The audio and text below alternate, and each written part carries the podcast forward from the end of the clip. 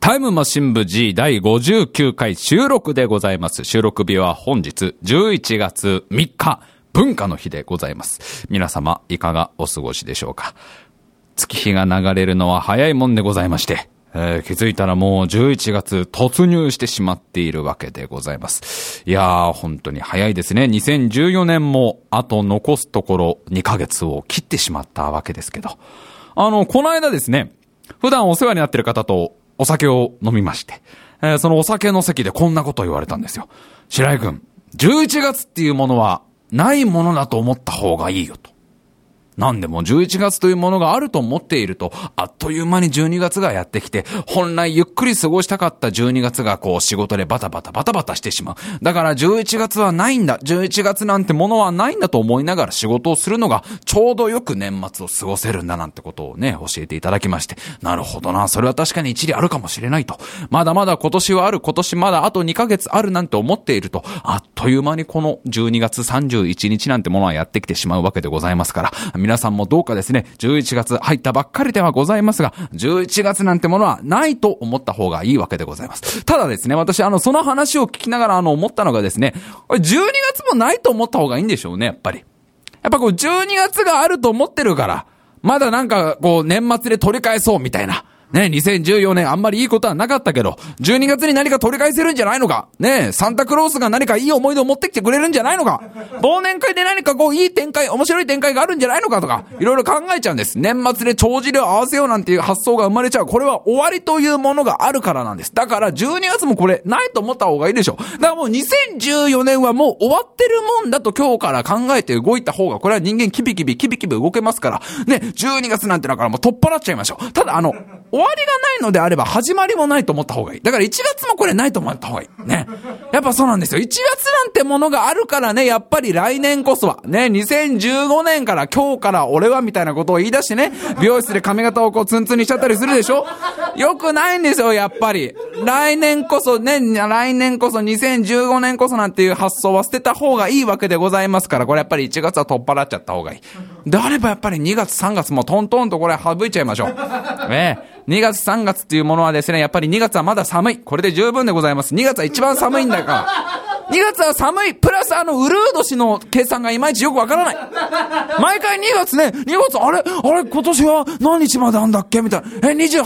29どっちみたいな感じで毎回こうわかんなくなっちゃいますしね。あと2月はですね、我々派遣社員時給で働いている人間は給料がとにかく安くなってしまう。だからもう2月はポンと取っ払いまして、年度末なんていう3月はない方がいいですよ。年度末ってものがなければね、予算とか決算とかいろいろ考えなくていいんですから、ポンとこう3月を跳ねまして、4月ね、皆さん4月大事ですよ。新年度でございます。新しい生活が始まるんです。新しい生活が始まるからこそ 4,5,6 ポンポンポンとこれ省いた方がいいです。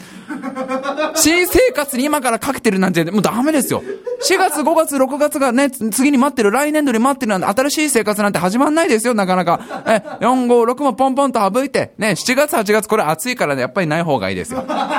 暑いってのはやっぱりね、汗かきますし、汗かくと風邪ひきやすいしね、風邪がひきやすいような月なんていらないですから、7月8月はやめていただいて、9月は私の誕生日がありますから、1年で一番大事な月ですよ。私が生まれた月ですから、9月というのは皆さん今から焼き付けていただいてね、9月のみのカレンダーを今から皆さん買っていただいて、2015年のカレンダーもう買っちゃったよなんて方いたら、もうね、1,2,3,4,5,6,7,8 全部破りまして、9月だけでいいんです。皆さん9月だけを取っといていただいて、10月はまあおまけでつけていただいて、1年ってのは大体もう2ヶ月ぐらいしかないなと思って生きていればですね、人間こうフットワークも軽くなりますし、やっぱり今しかないんだなとこう動けるんじゃないのかなと思うわけですけど、いやーしかし本当にね、こんなバカな話をしている間にあっという間にもう今年も終わりです。いろんなことがありましたね。2014年本当にいろんなことがありましたけど、まあもう本当に年末に向けて皆さんいろいろ忙しいんじゃないかなと思いますよ。この番組を聞いてくださっている方はおそらくですね、ほとんどの方が哺乳類と思われますので、おそらく今からですね、もう越冬の準備がなかなか大変なんじゃないかなと思うんですよ。皆さんどうですか？手頃な穴は掘れましたかね。もうやっぱり都内は結構混んでるからね、高尾山のふもとのあたりなんかも今穴だらけだっては聞いてますけど、やっぱ群馬とかね、埼玉の秩父とか狙い目でございますから、まだなかなか巣穴が見つけられないという方いらっしゃいましたら、ぜひね、私の地元の埼玉来ていただいてね、いいところいっぱいありますし、所沢なんかも結構自然残ってますからね、そちらに住んでいただいて、あれでしょう、やっぱり今からどんぐりとか大変でしょね、どんぐりの準備とか、価格 .com とかでね、一番安いどんぐりパックを調べてね、今年ね、ポップコーンとかがすごい流行った1年でございますから、どんぐりもなんか今年からはいろいろね、キャラメルフレーバーとかいろいろ出てるって聞いてますよ。どんぐりのなんかね、ソルトフレーバーとかいろんな味付けのどんぐりが出てると聞いてますから、皆さんあんまりそこ贅沢をおっしゃらずね、キャラメルフレーバーとか絶対大変だから、2ヶ月3ヶ月同じ皿に入れといたら大変ですから、本当にもうあっという間にですね、もう冬になってきてしまったわけです。寒いですよね。びっくりなのか、朝晩だいぶ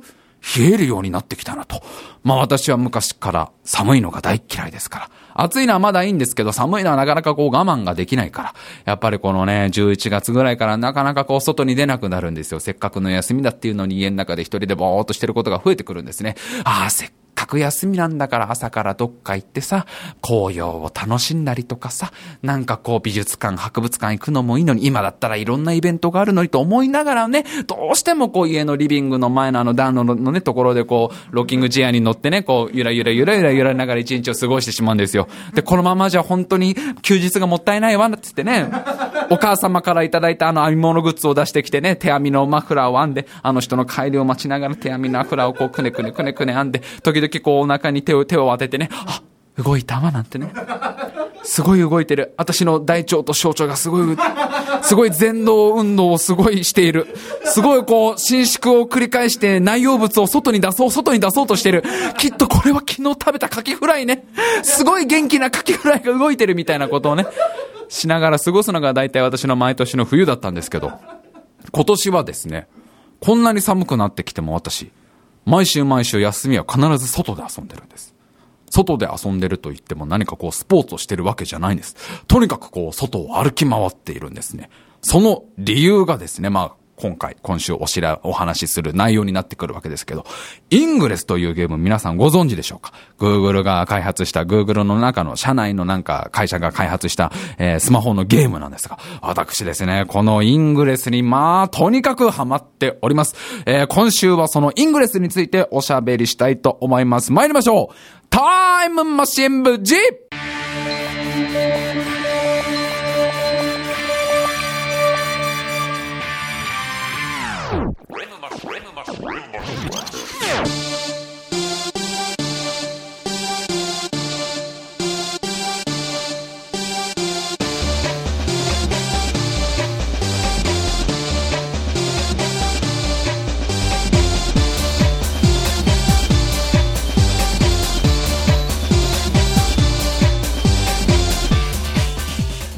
今週も始まりましたタイムマシン無事、お相手を務めさせていただきます白井亮でございます。そして目の前に座っているのが AD 笠原です。よろしくお願いします。よろしくお願いいたします。イングレスどうでしょうか、皆さん遊んでいる方いらっしゃるんじゃないでしょうか。何でももう世界中で大変人気なこのゲーム、約700万ダウンロードもされているということなので、もうね、遊んでいる方多いんじゃないんでしょうか。作ったのは Google の社内企業ね、Google の会社の中にもう一個企業があるみたいなもんなんですけど、Google の社内企業のナイアンティックラボという、そういったチームが開発したゲームだそうでございます。スマートフォンさえ持っていれば Android でも iPhone でも遊べるというゲームでございます。このゲームがですね、大変面白いんですよ。私もう完全にのめり込んでおりまして、イングレス他のゲームとは全然違うんですね。何が違うかというと、ゲームなのに自分の生活、自分の現実の生活、現実の社会に直結したゲームなんですよ、イングレス。ここまで聞いてね、おそらくこのタイムマシン部を長く聞いてくださっている方であればピンときた方多いでしょう。イングレス、このタイトルでもうなんとなくゲーム内容分かった方多いとは思うんですけど、そうです、皆さんご想像の通りでございます。どういったゲームかというとですね、自分のみだらで苦しんでいる姿をスマートフォンのこのインカメラで撮りまして、まあ、どんな姿でもいいですよ。もう亀甲縛り、強めの亀甲縛りでヒーヒー言ってる姿でもいいですし、角度が急めの三角木馬にこうまたがって、んでこう天井に仕掛けたろうそくからろうがポタポタポタポタ垂れて、それが乳首に当たるたんびにヒーヒー言ってね、ヒーヒー言っている姿でもいいです。どんな姿でもいいので、もうみだらに苦しんでいる姿をそのスマートフォンでパシャッと撮りまして、その画像をですね G メール、いろんな方から G メール来るでしょう。会社で使っている方も多いでしょう。いろんな方から来ている G メールのそのメールにね添付しまして返信するというのが、これがイングレスでございます。まあ、これが大変もう流行しておりまして、もともとはねアメリカのセレブから始まったっていうね、アメリカのセレブの遊びだったらしいでございますけどね。ハリウッドのこうね有名な俳優とかがみんなこのイングレスにハマってね、自分のまあみだらで苦しんでいる姿、まあもう無知の後くっきりじゃんみたいな、もうすっごいよく自分でその強めに叩けるねみたいなのを自撮りでね、撮りましてね、それをいろんな関係者に送りつけた。ペンタゴンに送りつけた方もいる、ホワイトハウスに送りつけた方もいる、アカデミー協会の会員全員に送りつけた俳優もいるなんて聞いてますけどね。ここから始まったのがイングレスで、これがこう海を越えて日本に来ましてね、日本には昔から亀甲縛りという素晴らしい文化がありますからね、まあいろんな縛り方を研究した皆さんがみだらで苦しんでいる姿をとにかく G メールで返信し続ける、これがまあみだらで苦しいレスと書いてイングレスでございます。ただこちらがですね、どういうわけかGoogle の審査通らなかったらしいんですね。おかしいもんでございますよね。 Google の社内で開発したっていうのにバカ野郎と、企画書を速攻でシュレッダーだったというのは聞いておりますね。すごい残念だったよってナイアンティックラボの偉い人が言ってました。こんな面白いゲームはないと思う。みんなそれで自分のみだらで苦しい姿を見せれば世界はハッピーになるのに、全然僕の意図が伝わらなかったんだ、ディスコミュニケーションって言ってましたけど、こちらのイングレスではないんですね。カタカナのイングレスでございます。ちょっと僕はね漢字のイングレスすごいやってみたかったけどね、カタカナのイングレス、こちらが大変人気なんでございますけど、このイングレス、まあ現実世界、現実社会に直結してるんですね。どういう風に直結してるかというと、こちらがゲームの舞台、ゲームフィールド、ゲームの世界そのものが現実世界なんです。普通ゲームというのはね、自分が勇者になって魔王を倒すみたいなゲームあるでしょ、昔から。ドラゴンクエストとか、ドラゴンクエスト勇者ロトがね、竜王という悪いやつを倒すあのゲーム、あのゲームの舞台は、あれはアレフガルドという舞台なわけです。でもそのアレフガルドというのはどこにも存在しないでしょ、現実には、ね、あのファミコンのカセットの中にしかないゲームの世界が舞台になってるわけ。あのアレフガルドの中で勇者ロトは竜王を倒してお姫様を助け出して、もうちょお城まで帰る間にすごいもう我慢できないから、もうちょそこら辺の村へ寄ってかないねえ、もういやいいじゃん、もういややっとや止まっちゃわないいや急いで帰れれば5時前にはおね着くけど城にどう姫様どうっつったら、もう姫様もう私ももうねダメなのよ、もう欲求不満でね、もうねほらもうやっぱりお父様にはなかなかこういう姿見せられないじゃない、自分のみだらで苦しんでる姿なんて。だからもうロトさんがね、もうロトのお兄さんが来てくれた時から私もうほてっちゃってもうロトさんがもう竜王のことを叩き切った時のあのロトの剣を持っている手の二の腕の盛り上がりを見ていたら、私ほてっちゃってもう村寄らないみたいなあれは全部アレフガルトですから、あれは現実では起きてないわけです。あの昼のジョージはね、あれは完全にあの姫ごとはアレフガルトの中で起きてるの、それがゲームなんです。まあもしかしたらこのラジオいろんなところで聞いてくださってる方いるから、もしかしたらねアレフガルトにお住まいの方このラジオ聞いてるかもしれない。もう衝撃だと思いますけど、今の私の出現は衝撃ですよ。マジかよ、ロトやっちゃったのかよ、あいつにくさび片びらなんて売らなきゃよかったよみたいなね。ていうかその前にこの世界はゲームなのかよみたいな、前々からちょっとおかしいと思ってたけど、前々から実はナックルズとか読んでるってもうおかしいなってなんかそういえば この世界はみんなカニ歩きでしか歩けねえしみたいな、おかしいなと思ってたけどみたいな、お前その世界にいるのになんでカニ歩きを疑うんだっていうイングレスは違うんですよ。もう我々が生きている地球そのもの、我々が住んでいるこの日本、東京そのものがゲームの舞台となってるわけです。現実世界そのものなんです。だからキノコを食べても大きくはならないんです。キノコを食べて体が大きくなったって言い張ってる方は、それはなんか大変マジックな、汁も食べたんですよ。これ以上細かくは言えませんけど、もしお友達で昨日キノコを食べて体が大きくなったっておっしゃってる方がいたら、それはもうなんかね、そういうなんかね、勇気を出して友人のことを思うなり勇気を出して一歩踏み出してください。話が進まないんですよ。私が疑われちゃうからイングレスというのは現実世界そのものが舞台になっているゲームなんです。じゃあどういったゲームかというと、これがアクションゲームでもないし RPG でもない、陣取り合戦なんです。昔からあるようなゲームですよね。陣取り合戦、自分のチームの、陣をどれだけ増やせるかみたいなゲームなわけです。ここからちょっとねややこしくなっていくわけなんでございますけど、ちょっとルール説明の方をですねさせていただきたいと思います。イングレスね、もし今ダウンロードしたよなんて方いたら、その画面を見ながらでもいいのでちょっと私の方から説明させていただきますと、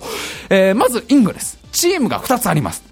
青さんチームと緑さんチーム、このどっちかのチームに所属しなきゃいけないんですね。スマートフォンでGoogle プレイストアとかでね、イングレスを買って無料ですけど、ダウンロードしますと、起動するとまず最初に求められるんですね。あなたは青チームに入りますか、緑チームに入りますか、自分の好きな色はどっちか、今一度自分に問い詰めてください。どっちが好きか、緑が好きですか、青が好きですか。別にどんな色が好きでも構わない。赤が好きなのかもしれない。橙色が好きかもしれない。私は紫が好きですよ。私はもう小さい頃から紫が好き。紫色を見ていると何か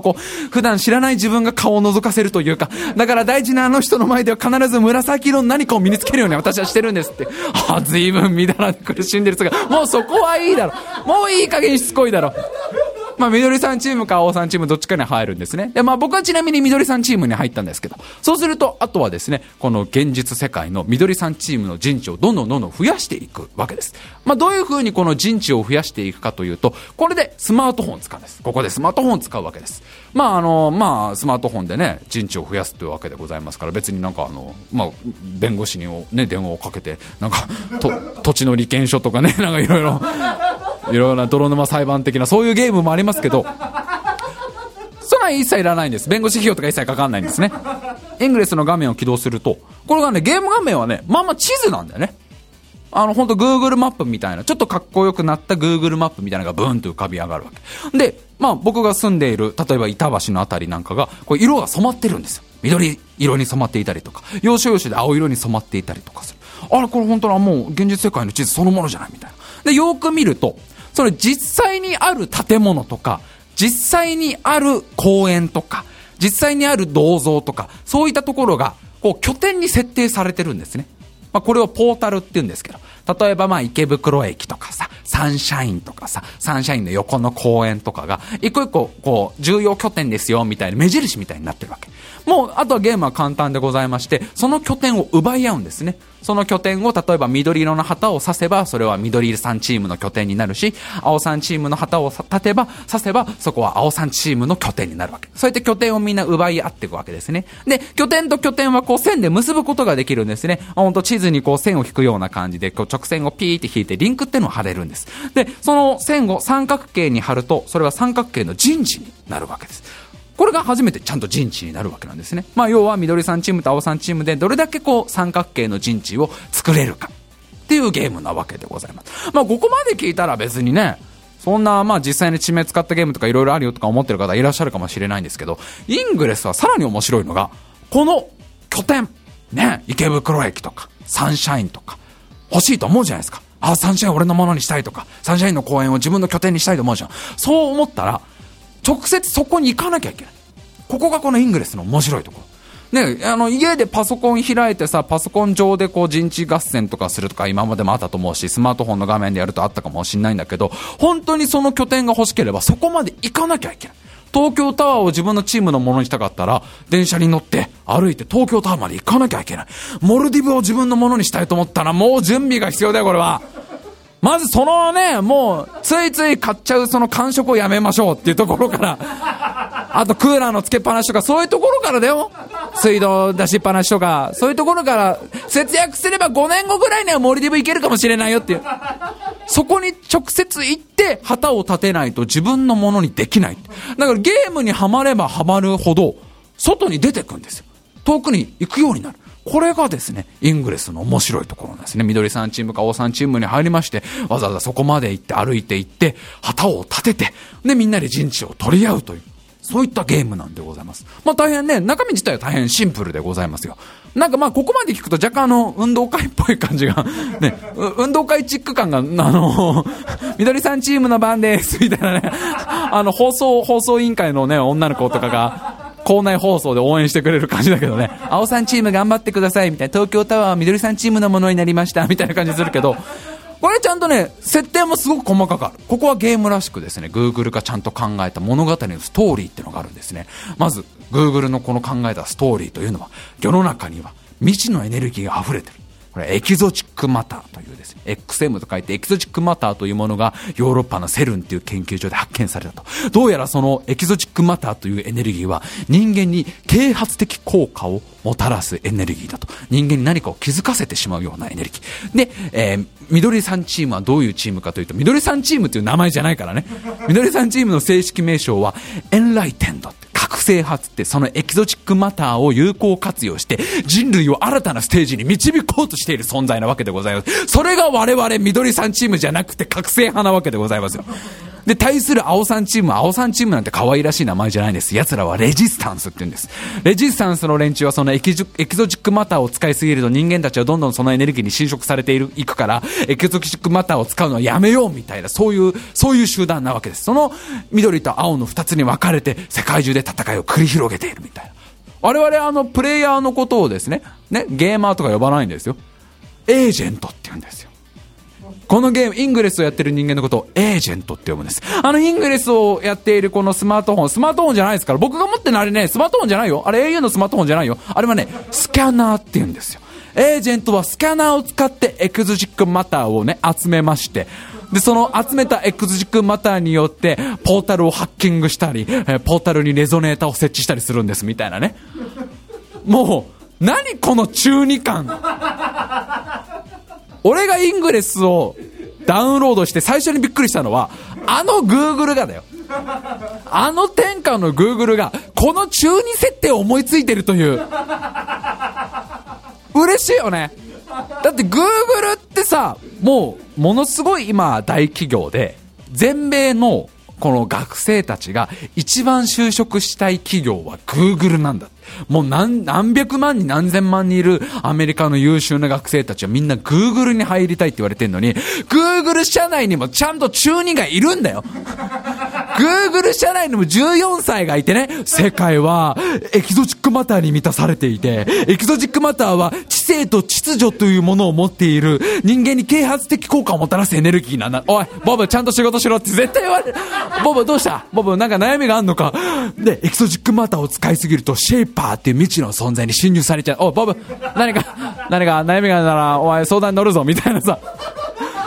完全にボブがあれでしょ、もう Google の社内で自由帳にドクターグリップで書いたような設定じゃん。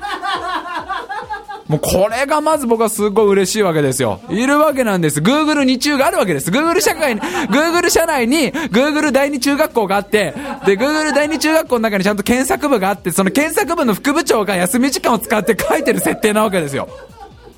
まあこの中二設定なんですけど、ただこのゲームがもうとにかく面白いんですよ。やっぱりその自分がそのゲームを楽しもうと思えば思うほど、そのゲームで活躍しようと思えば思うほど、実際に山手線の駅をずっとぐるぐるぐるぐる一周しちゃったりとか、なんだったら僕最近ね、家に帰るとき2駅分ぐらい歩いちゃったりしてるわけなんですね。そうやっていろんなこうポータルを自分のものにしたりとか、アイテム収集をするようになってるわけなんですけど、まあ実際にちょっとこのゲームは遊んでどんな感じだったかをね、この後もうちょっと詳しくお話ししますんで、ぜひこの後聞いていただけたらなと思います。それでは今週も最後まで聞いてください。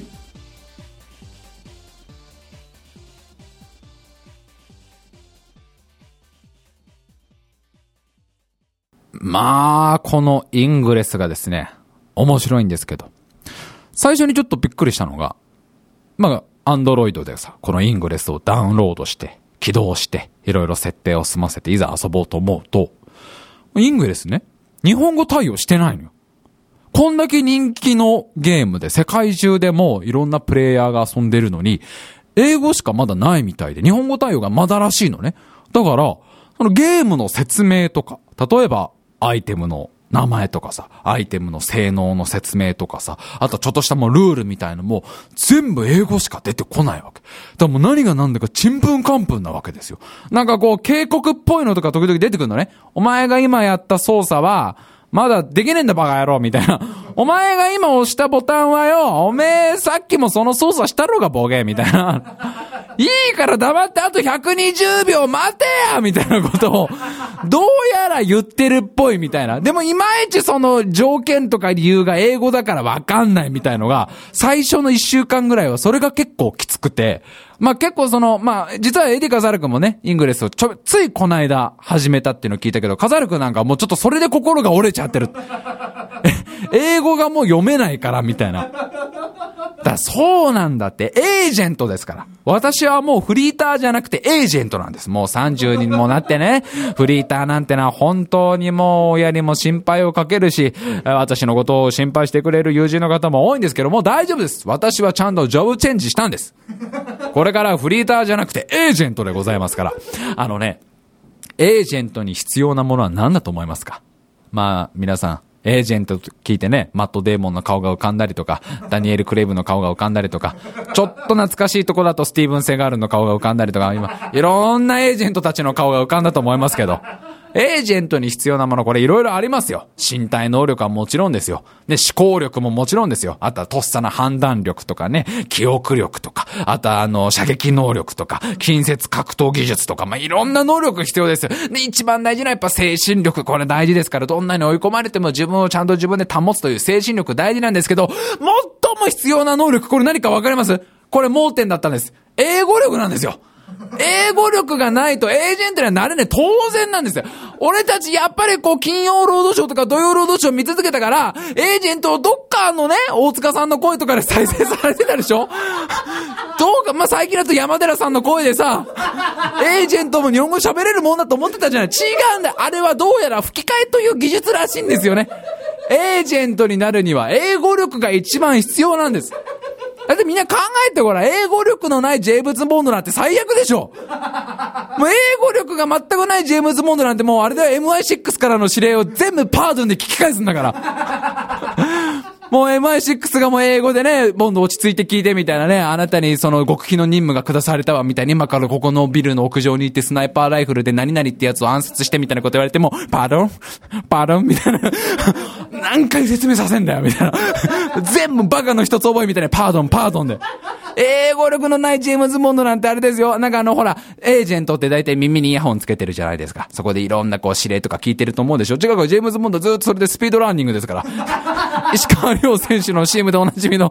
もう任務中もずーっと、もうあれ換気ダクトみたいなところに潜り込んでずーっと秘密の作戦してる時もずーっとスピードランニング。慣れないといけないから。まずは耳を慣れさせるのが大事だから。もうすげえサブマシンガンの銃声とか飛び交ってる中もずーっとスピードランニング。おい、もうちょっと静かに銃撃戦してくれって。スピードランニングのいいところなんだっつって。だって、タレコミ屋がね、情報提供してやるからって言ってさ、日時場所をしてもさ、断るからね。その日はノバの日だからって断るから。その日ダメだ。駅前留学しなきゃいけないからって。バカ野郎お前、大事なお前、CIA に関する超極秘の情報だっつってんのに、ダメだ。その日キャサリン先生の個人授業があるから。キャサリン先生月に1回しか予約取れないからダメ。英語力がないからダメなんだよ。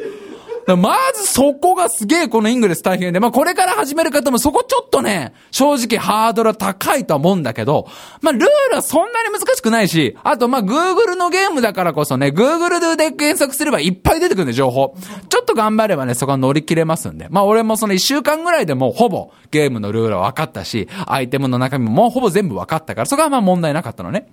で、まあ、イングレスですから、まあ、さっきも言った通り、とにかく歩かなきゃいけないわけ。歩いて歩き回って、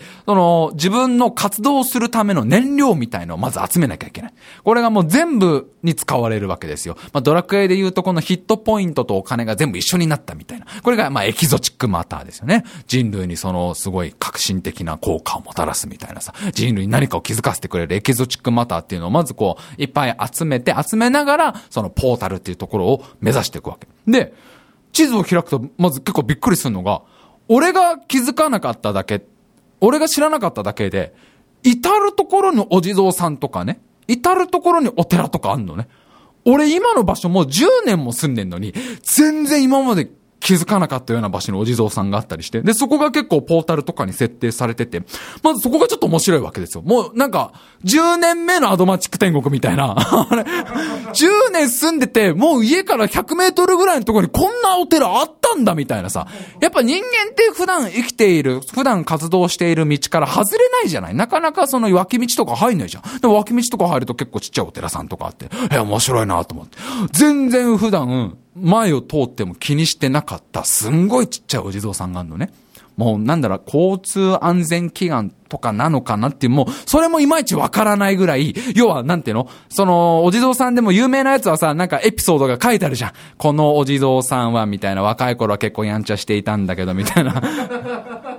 でもその3回目の職場でね、その職場で出会ったその OL の田津子さんが影響してみたいな、彼は小説を書き始めましたみたいな、その小説を書いていく上で自分の人生を見つめ直しね、田津子さんと結婚し1年を設けてみたいな、32歳の時に出版した小説がこちらですみたいなエピソードがずっと書いて、でいろいろあって今お地蔵さんですみたいなあるじゃん、そのお地蔵さんの由来みたいな、そういうのも全くないような超ちっちゃいお地蔵さん、まあ、そこは目の前を通るから気づいてはいたんだけど、そのお地蔵さんがそのイングレスの中ではすげえ重要拠点みたいな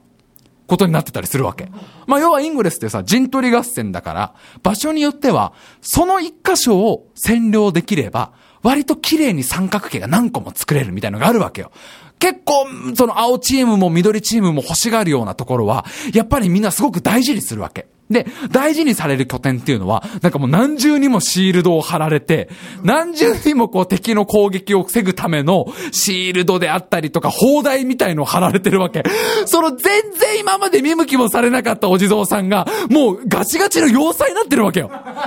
スティーブン・セガールも真っ青の沈黙の要塞になってるわけ。あれ、なんか、このお地蔵さんすごいことになってんな、みたいな。もう絶対奪い返されたくないみたいなことになってんの。もうびっくりだよね。まあ一番びっくりなのは絶対そのお地蔵さん本人だけどね。まさか私がこんなね、フューチャーされるとは。それはまあお釈迦様が入滅してね、56億7000万年後にあの弥勒菩薩様が現れるまで、まあ我々地蔵菩薩が人類を救済しろと言われて、確かに私はやってきたよ、地蔵として。まあ若い頃はね、やっぱり肩に力が入りすぎちゃってね、なんとかこう人類を救済しないとって、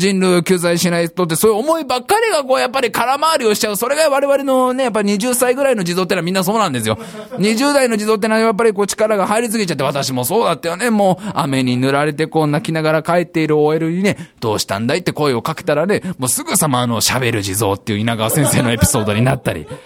アスファルトで転んでいる子供に大丈夫かいって駆け寄ったらすぐね、動く地蔵って稲川先生のエピソードになったりと、いろんなことがあって、もうね、なかなかやっぱり地蔵はうまくいかないなつって流れ着いたのがこの板橋の町で、最近はもう近所の野良猫が私によくしてくれるからね、なかなか楽しくなってきて、おばあさんなんかが私になんかお供え物とかくれるから、まあこんな地蔵ライフも悪くないかなと思っていたところに、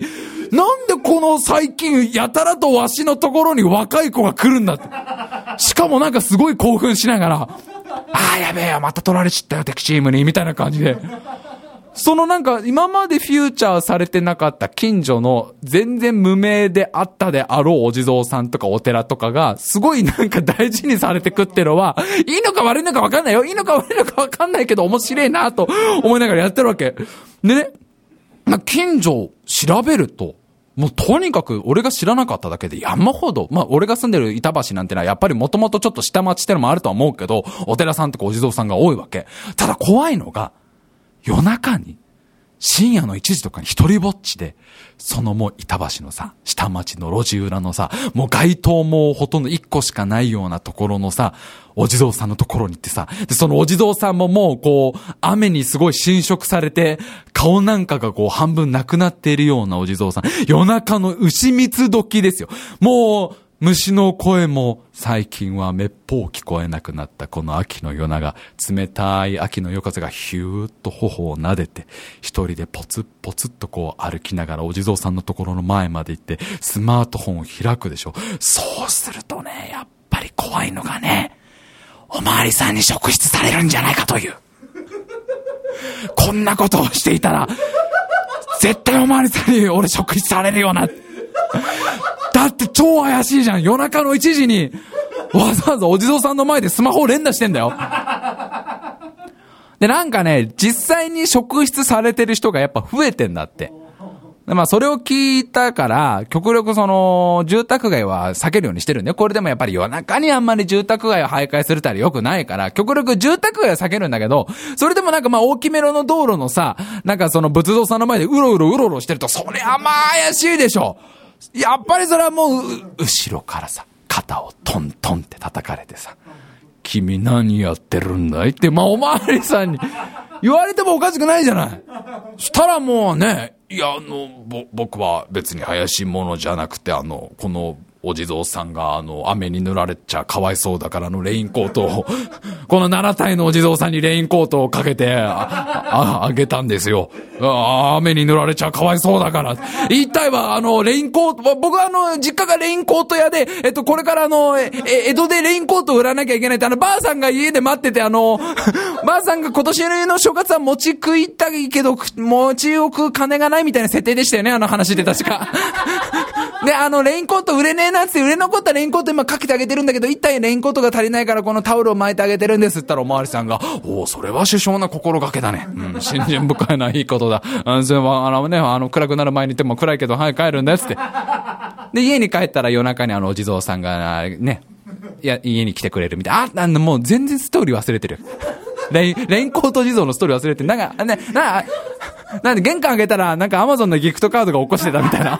あ、さすが分かってんなお地蔵さんみたいな。確かに今の世にね、米俵とかをね持ってこられても困るもんね。じいさんや、なんか表で音が聞こえたけどちょっと見てきてくれないかい。はい分かったよばあさん、こんな夜中に誰だろうね、ガチャ、おやアマゾンのギフトカードおじいさんが顔を上げるとレインコート着たお地蔵様が7体並んで歩いていたとさみたいな。坊やよい子だねんねしなんでしょまあとにかくこの職質されるんじゃねえか怖さがすごいあるのと、あともう一個これ怖いとはちょっと違うんだけど、イングレスのやっぱすげえとこだなと思うのが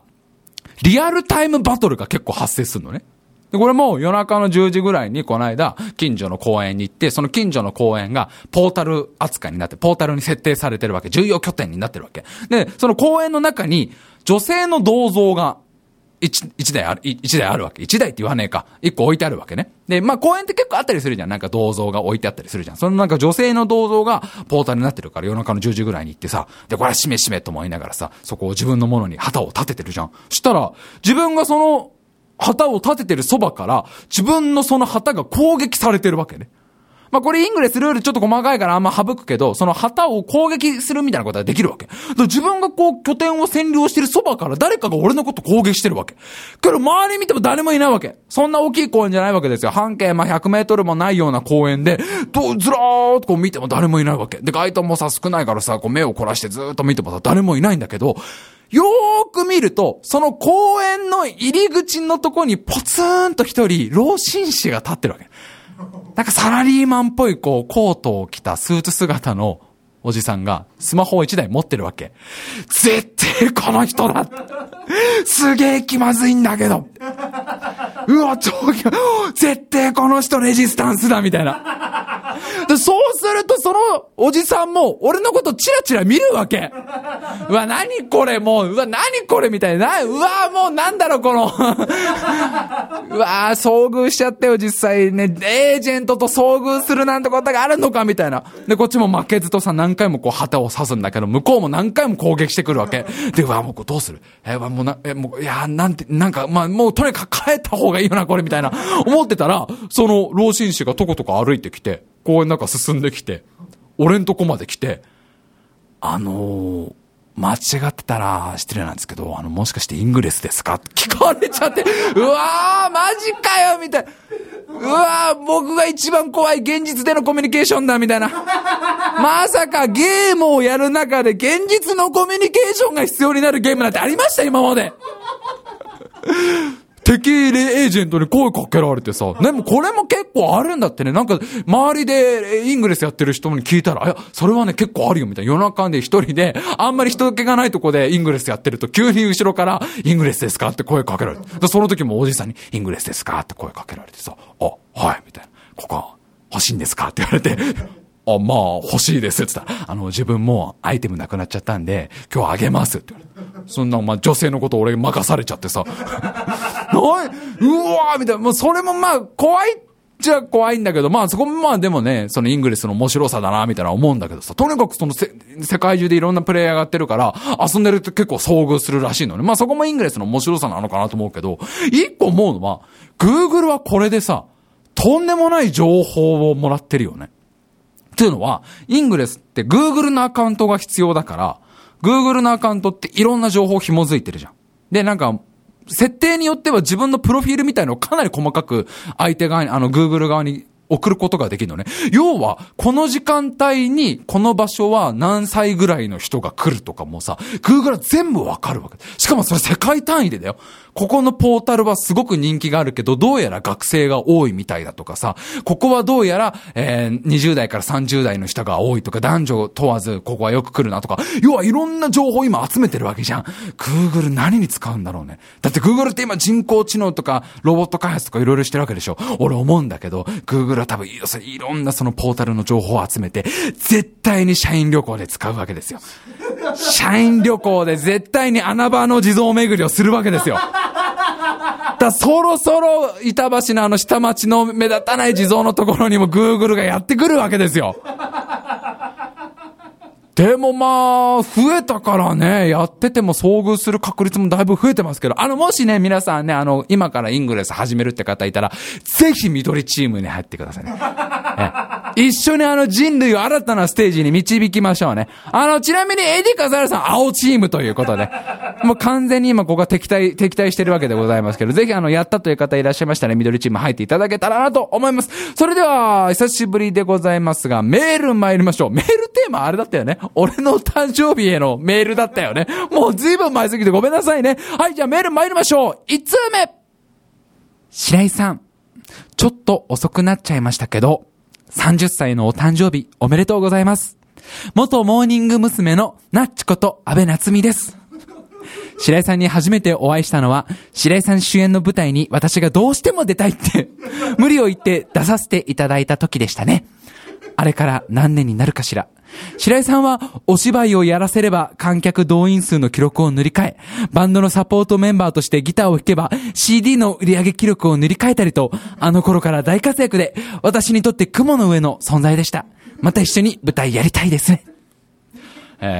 まさかナッチからバースデーメッセージが参りましたね。こちらラジオネームの親父さんという方が代理人としてね、メールを代理人として私に届けてくれましたけど、そうだよ、超懐かしい。俺安倍夏実さんと共演したんだもんね。覚えてるわ。あれ何年前、6年7年ぐらい前、俺超エキストラだけど、超早くだけど、そうだよ、安倍夏実さんいらっしゃったわ。すごい可愛かった当時から。ナッチね、あれからね、俺ね、実はもうお芝居もやめてね、バンドもやめてね、ナッチ。そうなんだな、ナッチ痛いな、いろいろ痛いな、なんか、まあ元気にやってるからさ、で、ナッチも頑張ってくれよ。ありがとうね、ナッチわざわざ。はい、じゃあ2通目来てますよ。2通目もすごい方からお誕生日メッセージ来てます。2通目参ります。白井くん、お誕生日おめでとう。ロバート・ダウニー・ジュニアだよ。白井君とはアベンジャーズの前に確か自主制作で撮ったコナミ YY ワールド2の実写版映画版の撮影現場だったね。あの頃俺はまだ駆け出しで、ツインビーの鈴役をボディペイントのみで演じて大変だった。白井君はコナミのロゴの黄色と赤のマークの黄色の方を演じていたよね。今思い出してもあれは素晴らしい演技だった。君から教わったことは本当に多かったよ。おかげさまで俺は2013年14年2年連続でアメリカの経済誌フォーブスの最も稼いだ俳優ランキングナンバー1を獲得できたよ。白井くんのことだ。ワイワイワールドの新作では俺たちの憧れだった五右衛門のキセルを演じているんだろうな。いつかまた白井くんと共演できるよ。楽しみにしてるよ。こちらラジオネームチャーマンさんが代理人としてロバート・ダウニー・ジュニアの子ね、彼からのメールを届けてくれましたけど、そうだった、俺覚えてるよロバート。ワイワイワールド2の実写版やったよね、一緒に。でさ、当時はもうね、まだ CG とかがあんま発達する前だから90年代ぐらい、まあ80年代後半とかだったからね、あれ映画になったのね。ただそう、ロバート・ダウニー・ジュニアね、当時はまだそこまで、まあ知る人ぞ知る演技派だったからね、彼はツインビーのね、撃たれたら色が変わる鈴役をね、軟球のテニスボールボンボンボンボン体に受けながら、そのたんびに体の色を塗り替えていくっていう役でね。で、これは覚えてるよ、監督がね、優勢からの物体 X でおなじみのジョン・カーペンターだったんだからね。ジョン・カーペンターがまあ厳しい監督でね、バカ野郎ダウニーって、お前ちょっと色変わるの遅いんだバカ野郎って。ロバートよく怒られてたもん。そう、俺コナミの最初のロゴの黄色の方をね、やってた。赤色が確かまだちょっとちっちゃかった頃、マットデイモンだった気がするな。マットデイモンがまだ当時10代ぐらいでね、そうだった。まだまだ全然無名の頃だったと思う。俺たち3人よく頑張りやったよな、当時よく。ただね、ロバート・ダウニー・ジュニアよ。ダウニーよ。ワイワイワールドは2までしか作られなかったんだよ。超懐かしいんだけど、コナミワイワイワールド2。すっげー懐かしいな。チャーマンさんありがとうございますね。ね、わざわざロバート・ダウニー・ジュニアさんね、もうロバート今一番忙しいと思うんだけどね、ありがとうね。続いてもまだいただいておりますよ。バースデーメッセージ。そう、俺幅広いでしょ。次もね、すごい方から来てますよ。白井くん、ハッピーバースデー。君とジャブロー攻略戦で川の中で一緒に身を潜めてた時がまるで昨日のようだよ。あの頃は俺たちジムのビームスプレーガンが怖くて震えるようなガキだったけど、いつの間にか一年戦争も終わって、いつの間にかグリップス戦役も終わって、いつの間にかガンダムユニコーンも終わって、俺たちもすっかり大人になってしまったな。おい白井君、まさかまだ俺が誰か気づいていないかい？俺だよ、アッガイだよ。白井君に教わったアイアンネイルの研ぎ方、今でも忘れてないぜ。最近の俺はというと、ガンダムビルトファイターズのおかげで第二の春を満喫してるよ。白井君のこれからの活躍期待してるぜ。パイロットじゃねえんだ。パイロ赤花さんだと思った。赤花さんじゃないんだ。そう、まさかのモビルスーツの方が。赤花さんだと僕も、あ、そうだったね、赤いとはそうだったよ。愛戦士が流れる中ね、二人で川の中で震えてたよね。ついに地球連邦軍もね、量産型とモビルスーツを開発したかと。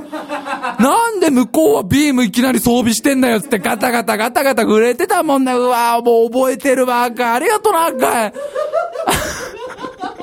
まさかの方からね、嬉しい。赤い、爪でどうやって打ったのこのメール。どうやってやってくれたのかな。ありがとうございます。こちらはですね、代理人ラジオネームパンク街道さんがですね、赤いからのメールをまさかですよ。すごい嬉しい。確かにすごいなんか人気だもんね、赤いね。なんか可愛くなって今ね、フィギュアっぽくなってるもんね。ぜひ赤いこれからも頑張っていただいて、ズゴック先輩によろしくね。ゾゴック先輩にもよろしくね。もういろんな、ゾック先輩にもよろしくね。もういろんな先輩いるけど、よろしくね、とにかく。いやー、すごいな。いろんな方からもらえて嬉しいな。じゃあ最後もう一つ、参ります。りょう、誕生日おめでとう。お前ももう、30歳か。30歳だからって、くよくよするなよ。お前は、俺たちの希望の星だ。俺たちの分まで、精一杯生きてくるよな。いつかこっちに来たら一緒にうまい酒でも飲もう。生死同期一同。マジかー。すげえ人たち昔からすげえやつらから来たよマウスでめ生死同期一度あー親父の睾丸で同じ時期に製造されたあーごめんなごめんなお前らがまさかくれると思わないもんまさか生死から来ると思わないじゃんありがとうなそうかお前らもうそうだよ向こうにいるんだもんな生死同期一同これはですねラジオネームポコデルテさんが代理人としてあのメールをください代理人としてっていうかお前どういうこっちゃだよもうどういうこっちゃだよ本当によどういうこっちゃなのか少し説明してくれよいやまさか何千万何億の同期からですね励ましのメールを私いただけましたいやー嬉しいな確かにお前たちの分まで俺頑張るよな受精した責任ってのがあるからな俺にはなお頑張るからの見ててくれよいやー嬉しいまさかナッチからロバートダウニージュニアからアッガイから生死同期一同から来るとは思いませんでしたけどね、本当にたくさんのお祝いメッセージありがとうございます30歳白井亮頑張ってまいりますんで今後もよろしくお願いいたします、メールアドレス発表いたします time-bu@hotmail.co.jp time-bu@hotmail.co.jp スペルは time-bug@hotmail.co.jp でございます、メールテーマはこの後発表いたします皆様のメールお待ちしております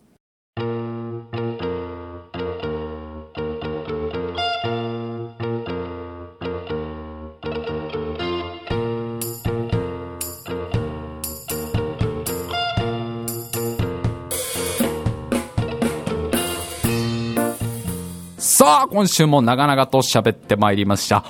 皆様ハロウィンパーティーはいかがでございましたかねえつい先週ハロウィンパーティーございましたがまあ皆さんね本当に楽しそうでございましたハロウィンパーティーそれやっぱり楽しいですよね普段着ることのない衣装を着たりとかね普段着ることない着ぐるみ着たりまあなんというかこう普段着ることのないものにこう自分を包み込ませるわけでございますやっぱりこの包み込むというのは大変特別なことなんですねプレゼントとかもそうでしょプレゼントポイって渡さないでしょちゃんと綺麗にラッピングで包み込んで渡す包み込むこれはなんって素晴らしいことなんでしょうか包み込むということはですねやっぱり人類が生み出した最も素晴らしい行動の一つなんじゃないかと私は思うわけですよということであればやっぱり包み込む料理というのはこれ大変素晴らしい料理ということなんです包み込む料理といえば餃子でしょうがねえやっぱり餃子というのは素晴らしい料理なんですよはいというわけでお知らせでございます我々タイムマシン部 G のスポンサー様でございます餃子屋さんの竹炭専門店すみや様美味しい美味しい餃子の竹炭専門店すみや様のヤフーショッピングが開店されております、そちらにですねタイムマシン部セットという餃子のセットがございますのでそちらをぜひ食べていただいてねこのね最近寒くなってきてからまたこのあったかい餃子ってのは美味しい美味しいでございますからもし皆様注文していただくとその一部が我々の活動費になりますでね、こういう部分も全部私は喋ってきますよ一切包み隠しません全部隠して、ね、隠すことは一切しませんので、ぜひ皆さんヤフーショッピングの方一度覗いていただいてタイムマシン部Gのホームページの方にもリンク貼ってありますんでよろしくお願いいたしますさあそして次回のメールテーマなんですが次回のメールテーマに行く前にですね実は先ほどのメールですねお一人ですねその後すぐもう一つメール来た方がいらっしゃってねロバート・ダウニー・ジュニア様より追伸のメールがすぐその後届きましてちょっと飛ばしまねまあ細かい内容飛ばしますけど白井君ロバート・ダウニー・ジュニアだと久しぶりだねと先ほどのメールなんだがツインビーの鈴ではなくてベルだそれだけ修正しといてくれっていうのはあえて私別々に読ませていただきましたけどねごめん代理人のチャーマンね代理人のチャーマンちょっと聞きたいんだけど暇なのロバート・ダウニー・ジュニア暇なの俺も言われてあそういえばと思ったけどいやこれ読もうか読まないかね迷ったんだけどねチャーマン教えてロバート・ダウニー・ジュニアはそんな暇なの次回のメールテーマはですね次回の配信がおそらく12月入っちゃう可能性が高いので、次回はクリスマスの楽しい過ごし方毎年毎年クリスマスなかなかこじらせてる私にですね、クリスマスの楽しい過ごし方、いろんな方からアドバイスをいただきたい。どんどん送ってきてください。本当に今日もね、なかなかと喋ってしまいました。次回おそらく12月にはもう一回更新できると思いますんで、よろしくお願いいたします。それでは今週も最後まで聞いてくださいましてありがとうございました。